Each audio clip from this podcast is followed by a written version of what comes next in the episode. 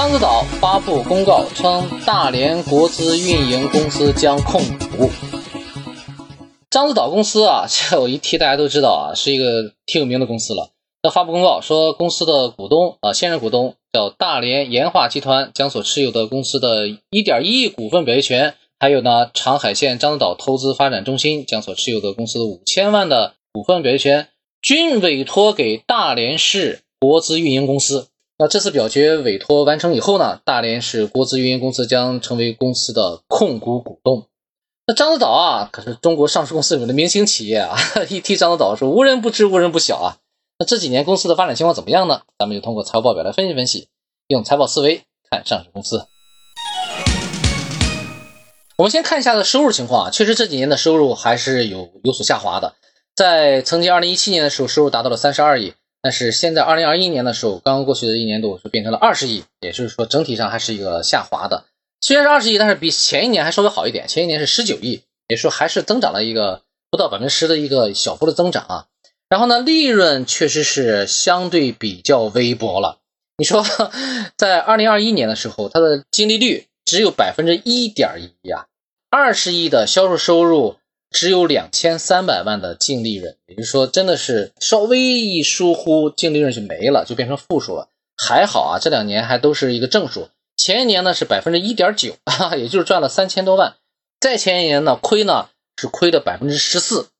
再再再再前年二零一七年的时候亏的 百分之二十二， 也就是说其实这两年亏的数字啊比这几年盈利数要多得多啊，一个是 百分之二十二， 一个是 百分之十四， 这一个是七亿，一个是三亿，加起来是十一亿啊，差不多。那盈利盈利呢也就是一个多亿差不多，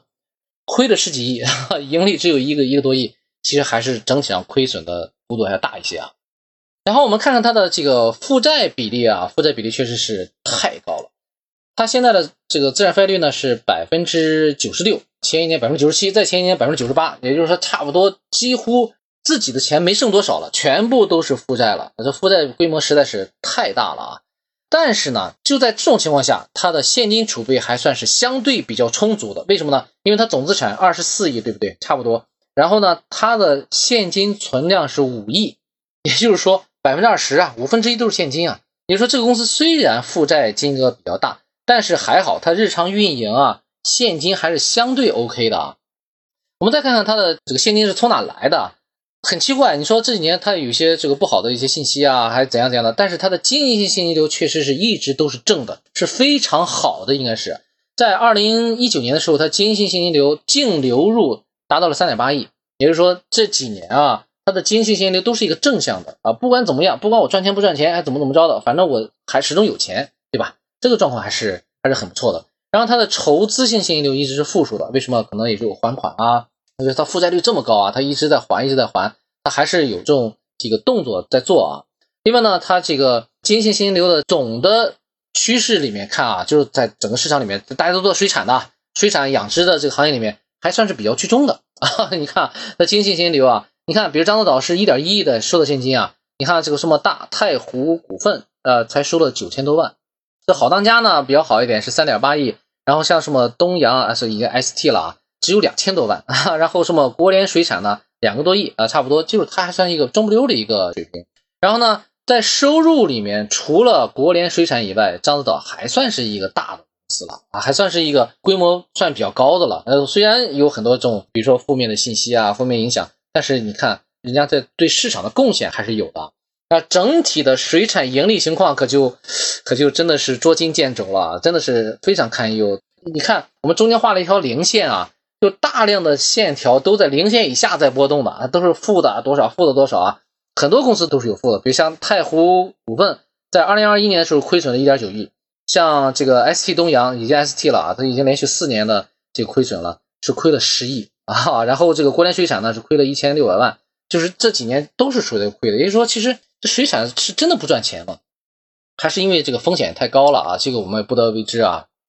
然后呢，过去五年的整体情况啊，我们看这一家公司啊，就是看看我们这个獐子岛这家公司，确实是整体上还是有一些下滑的，非常大的一个下滑。是什么呢？就是你看总资产、总收入、总负债，整体上全都是一个压缩的。就比前年什么哪年规模最大呢？反而是二零一七年，二零一七年是最外圈的一个最大的，什么收入、资产啊、负债，然后逐渐开始缩，开始缩啊，到二零一八年小一点，二零一九年又又小一点，二零二零年是一个是小的最小了，然后二零二一年呢稍微大了一点点啊，就这样一个一个情况。所以这家公司呢确实是整体上还是有一些问题的。我们做一个总结啊，就是说这个公司确实第一要务还是要降低负债了，就是负债的压力对这个公司实在是太大了啊。你像它有二十多亿的这个收入啊，就有二十多亿的借款，那你想二十亿的借款支撑了二十多亿的这个收入，这个幅度还是还是蛮大的。